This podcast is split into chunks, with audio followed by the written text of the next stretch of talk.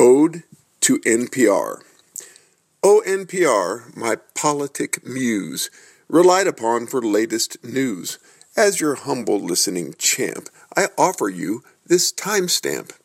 Republican or Democrat, this podcast was recorded at 1:11 p.m. on Friday, September 10th. So Tam, Dom, Danielle, and Asma, Ayesha, Susan, Don, and Mara, Carrie, Kelsey, and two Scots, Ron, Ryan, Miles, and who have I forgot?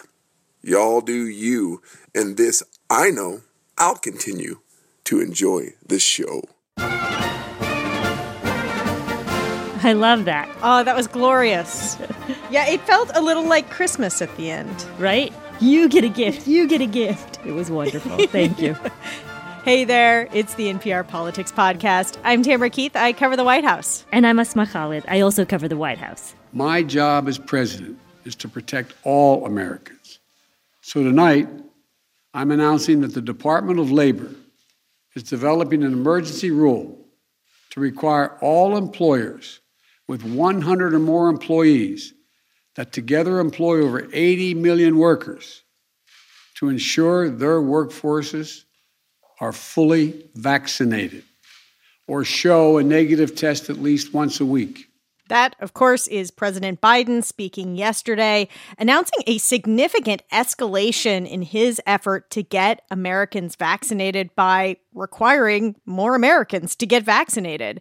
Andrea Hsu of NPR's business desk is with us. Hello. Hey there. So let's talk about that. This is a big step uh, going through OSHA, the agency that is designed to keep American workers safe, and basically requiring vaccination for 80 million Americans. That is huge.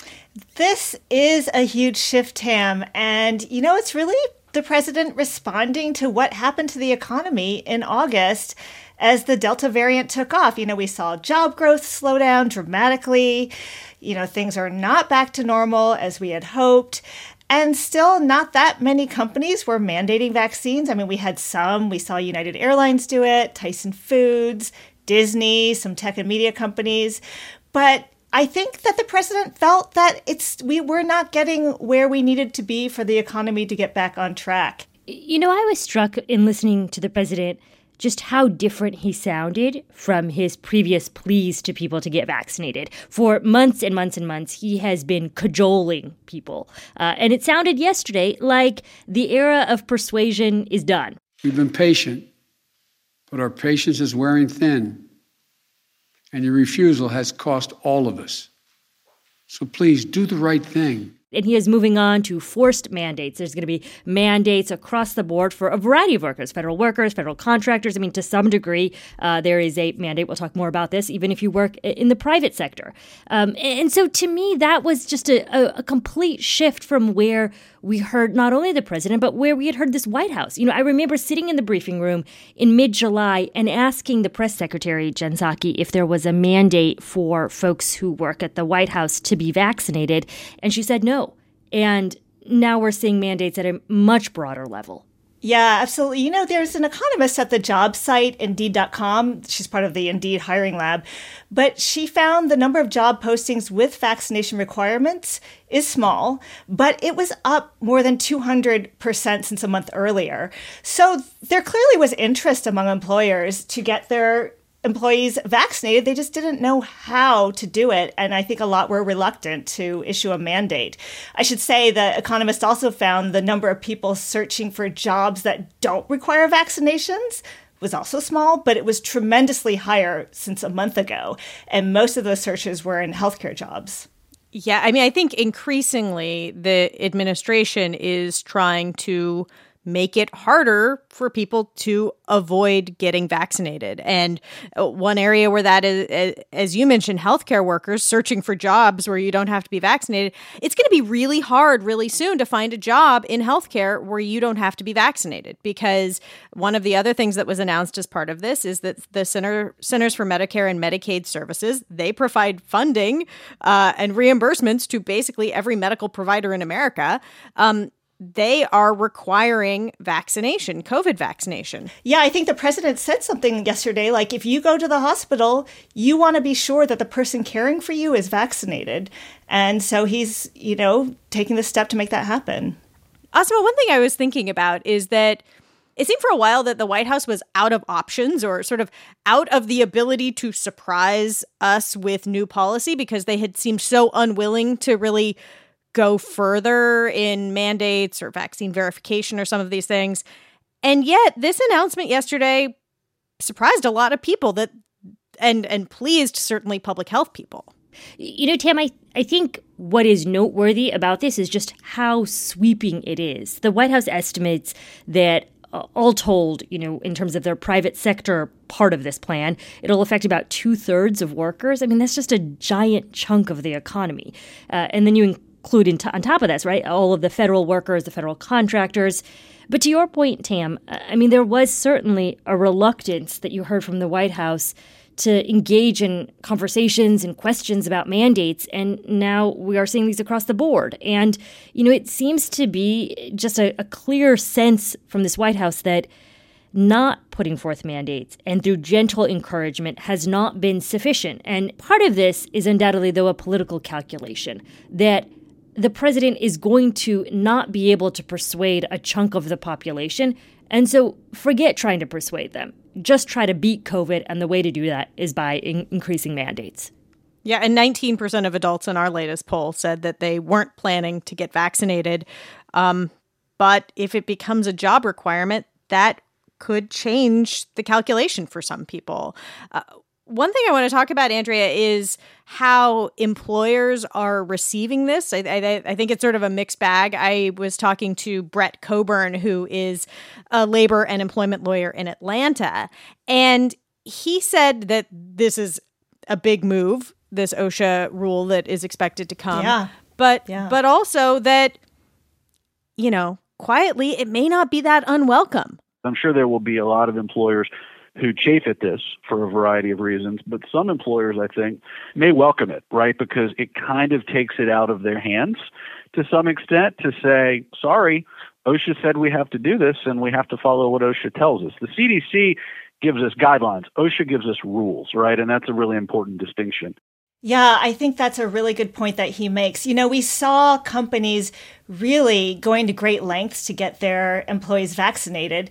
Delta Airlines did not follow United Airlines' lead in mandating a vaccine, but they did tell employees look, if you don't get vaccinated, we're going to charge you $200 extra per month for your health care uh, starting November 1st.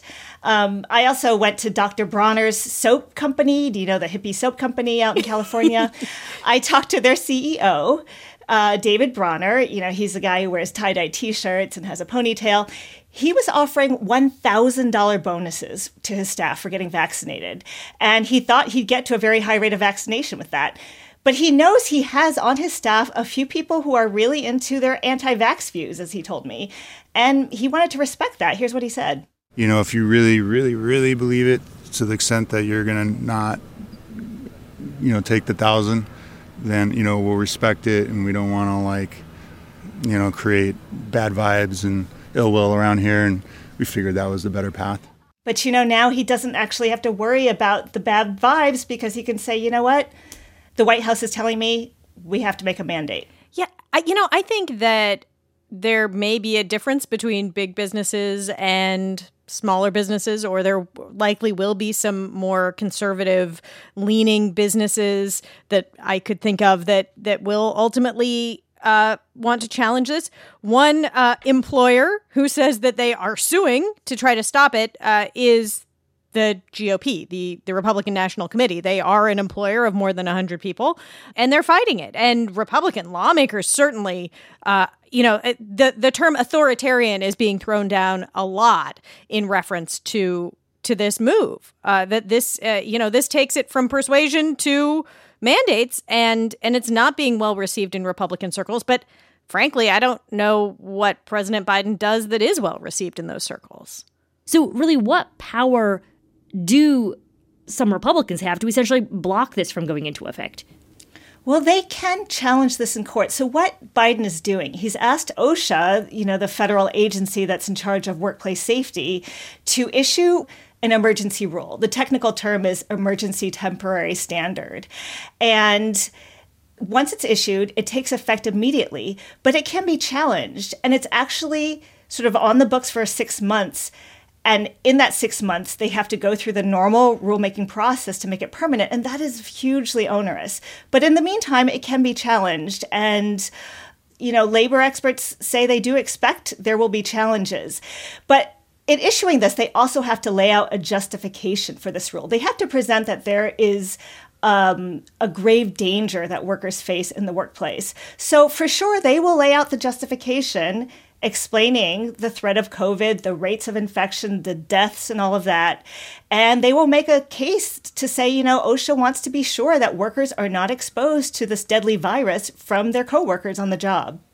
Yeah, and we should just say that we haven't seen this regulation yet because it is going to be written. So the timeline on this is, you know, is is weeks, maybe months. All right, we are going to leave it there for now. Andrea Hsu, thank you for joining us. Thanks for having me. And after a quick break, Carrie Johnson joins the pod to talk about the Department of Justice lawsuit against Texas over the state's near ban on abortion. This message comes from NPR sponsor 3M, who is committed to protecting healthcare workers globally. 3M employee Chris knows that healthcare workers, like his daughter, may need to get up close to provide patient care. He is working hard to direct high performing personal protective equipment to hospitals and hotspots so she and nurses like her can be protected while caring for their patients. Hear their story at 3m.com slash improving lives. 3M Science. Applied to life. Support for NPR and the following message come from Verizon. Director of Corporate Social Responsibility Alex Cervello shares how Verizon is helping schools bring technology into the classroom and working to move the world forward for all. We wanted to ensure that students and teachers have access to innovative learning tools and the proper training to successfully integrate them into the classroom, whether that be in person or in a hybrid setting. To learn more, go to citizenverizon.com. And we're back, and we have a new friend who's an old friend, Carrie Johnson. Hello. Hello.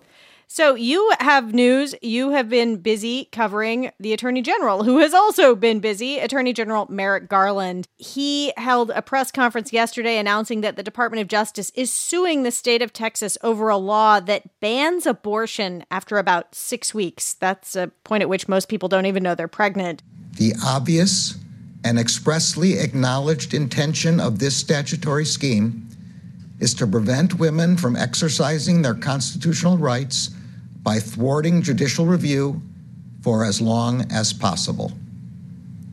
Thus far, the law has had its intended effect. It was basically designed to avoid legal challenges. So tell me about this case and, and how he's approaching it. Yeah, the the attorney general basically says that Texas is defying the Constitution.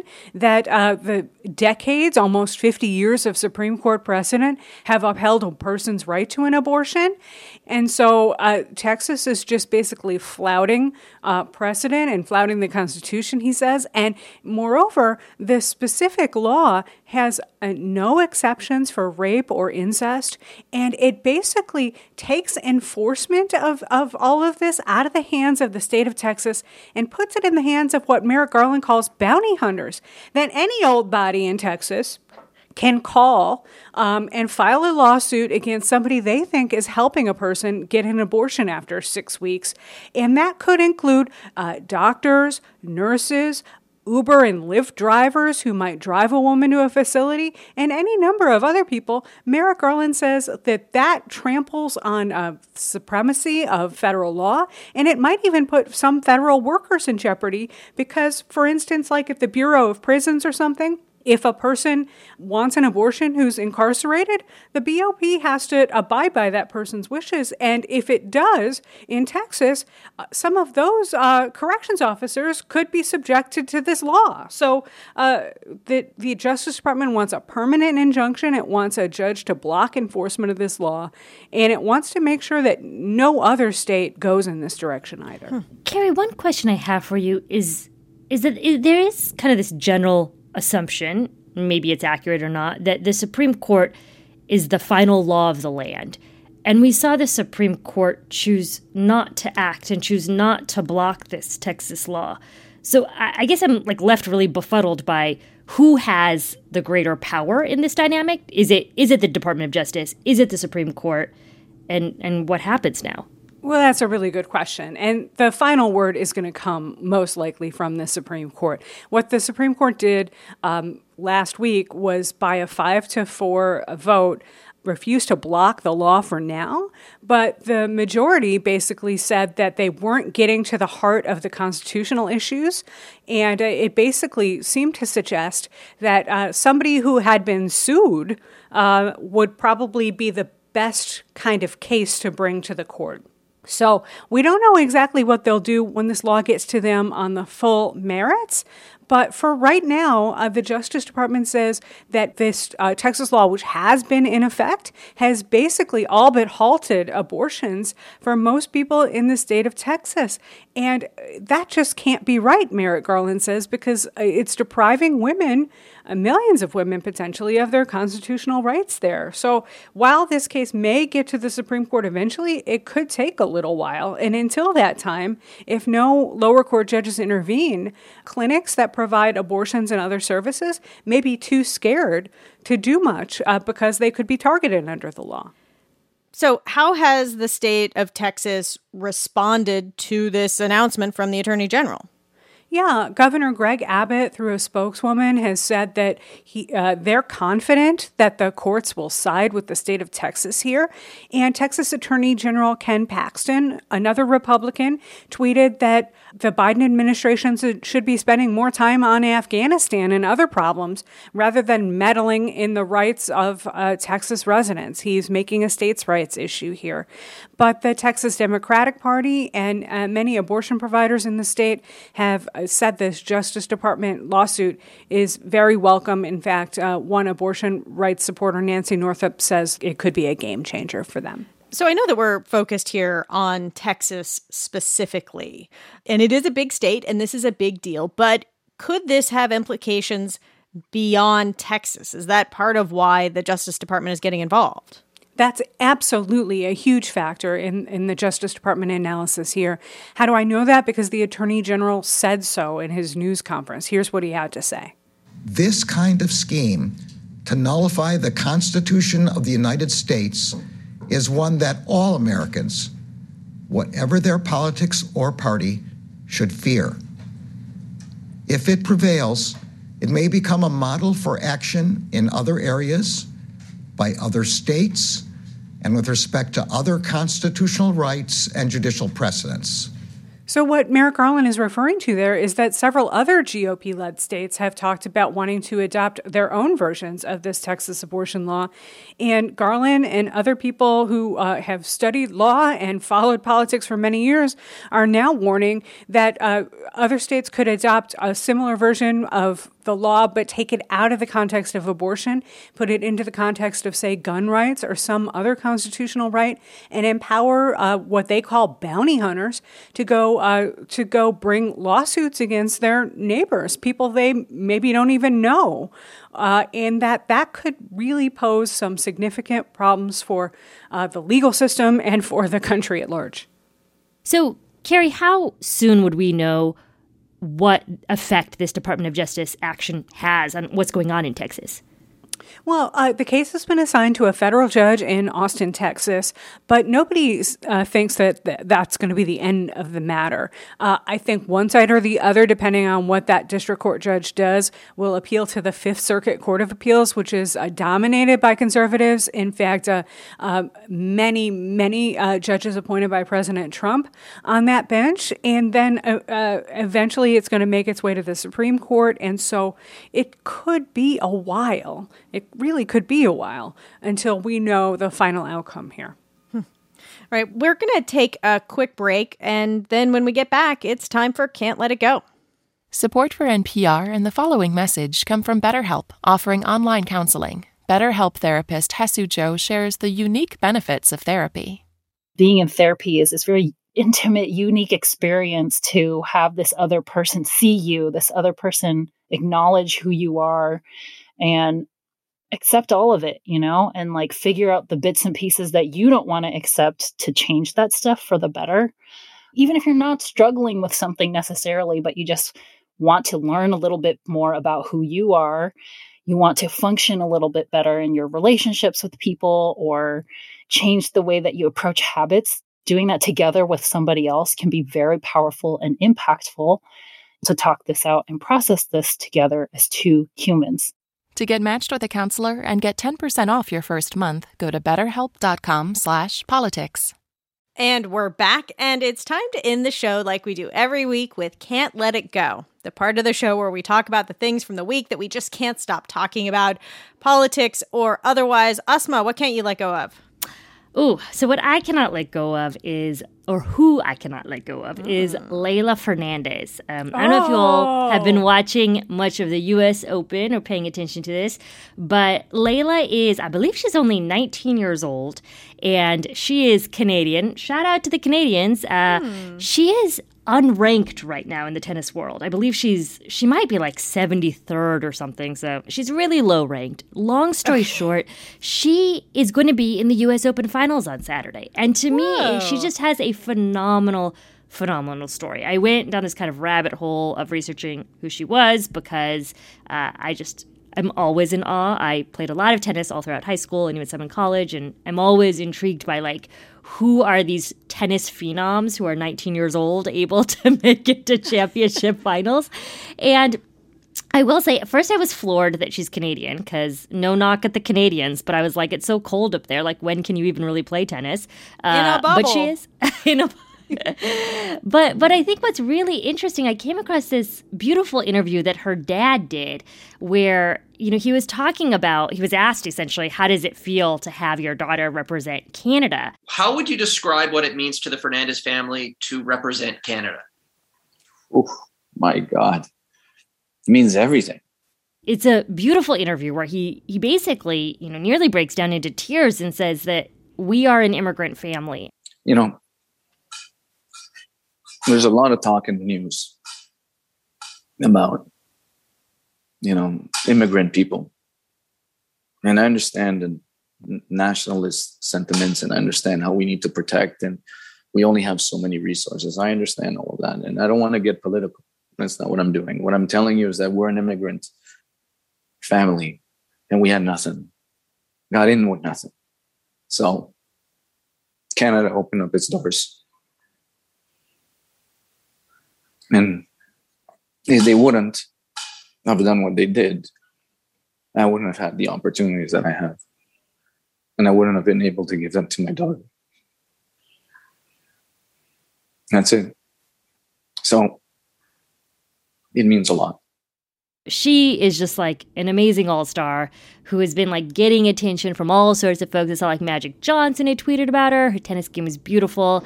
Um, it is always exciting to see like young teenagers make it to the finals. Also makes me feel like, whoa, their tennis is like amazing. Whenever you see like teen athletes in a sport, I'm like, I am old.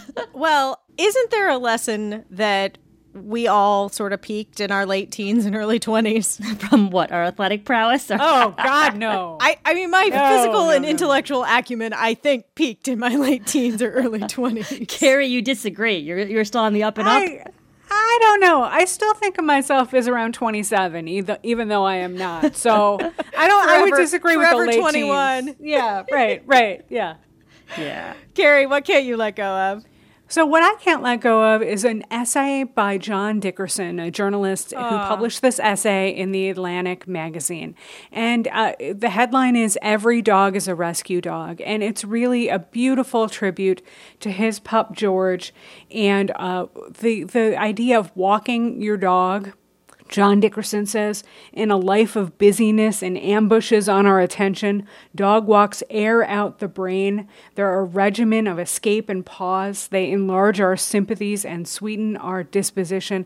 And I can tell you that during this pandemic, when it's now been over two years since I have seen either of you in person, uh, it, it's really good to have a midday break to get out, get some fresh air, say hi to the neighbors from afar and be led around by my little pup. It's it, this Dickerson story will make you smile. It may make you cry. It left me in tears this morning, Mm. but beautiful tears. It is on my list to read, but I um I'm not ready to cry today. not yet. Carrie, can I ask, did you go out? I mean, you had to take the pup out, right? Like all during the pandemic. So when you go out and when you were out during the pandemic, did I, I guess was it one of those moments where you actually did see a lot of other people out and about walking their dogs? And do you talk to folks like that? Yeah, in the neighborhood, you know, there's just I, I, I, in my neighborhood, there are a lot of people out on the street all the time, and uh, if you have a pup in certain kinds of neighborhoods, you'll know you meet friends. You may not know the people's names, but you know the dogs' You know the names. dogs' names, yeah. And so, so true. and, and so you wind up having the most lovely conversations. And in a time when I can't have conversations with you both by the water cooler anymore or by that sharing table where we always used to eat sweet treats, like I have these conversations with my neighbors, my fellow dog neighbors. And it's really just a lovely pause to the day, to the workday. Well, I am going to keep the animal theme going. I am here to tell you about a duck named Ripper. Ooh. Um, this duck does have a name. He is an Australian mask duck. Let me just say he's kind of funny looking. Uh, but but that's not all. He also speaks. What? He says he this duck according to a CNN article which is based on a study, so like a real scientific study. This duck Ripper says, "You bloody fool." Oh my gosh. Wait, the duck talks? Yeah, well, you know, he was hand reared by somebody who probably says you bloody fool all the time. I didn't know that ducks could do that though. I thought it was like only a parrot skill to mimic. Yes, exactly. Maybe maybe ducks or maybe just this one duck is uh, Is like a genius duck. Special. more He's special. sophisticated. You bloody fool. You bloody fool. You bloody fool. What? No way. Is that for real? You bloody fool. That is crazy. A part of me feels like we're getting duped. Me too. And there's like some teenager who's totally just like dubbed over this. It was published in the journal Philosophical Transactions of the Royal Science Biological Science. wait, wait, no. Philosophical Transactions of the Royal Society B Biological Sciences. Not JAMA. Uh, not a not, not a not a journal I've ever heard of. Not Nature. Well, Uh, but whatever. too good to check. Way too good to check, you bloody fool. Hey. All right, that is a wrap for today. Our executive producer is Shirley Henry. Our editors are Muthoni Muturi and Eric McDaniel. Our producers are Barton Girdwood and Elena Moore. Thanks to Lexie Schapitl and Brandon Carter. I'm Tamara Keith. I cover the White House. I'm Asma Khalid. I also cover the White House. And I'm Carrie Johnson. I cover the Justice Department. And thank you for listening to the NPR Politics Podcast.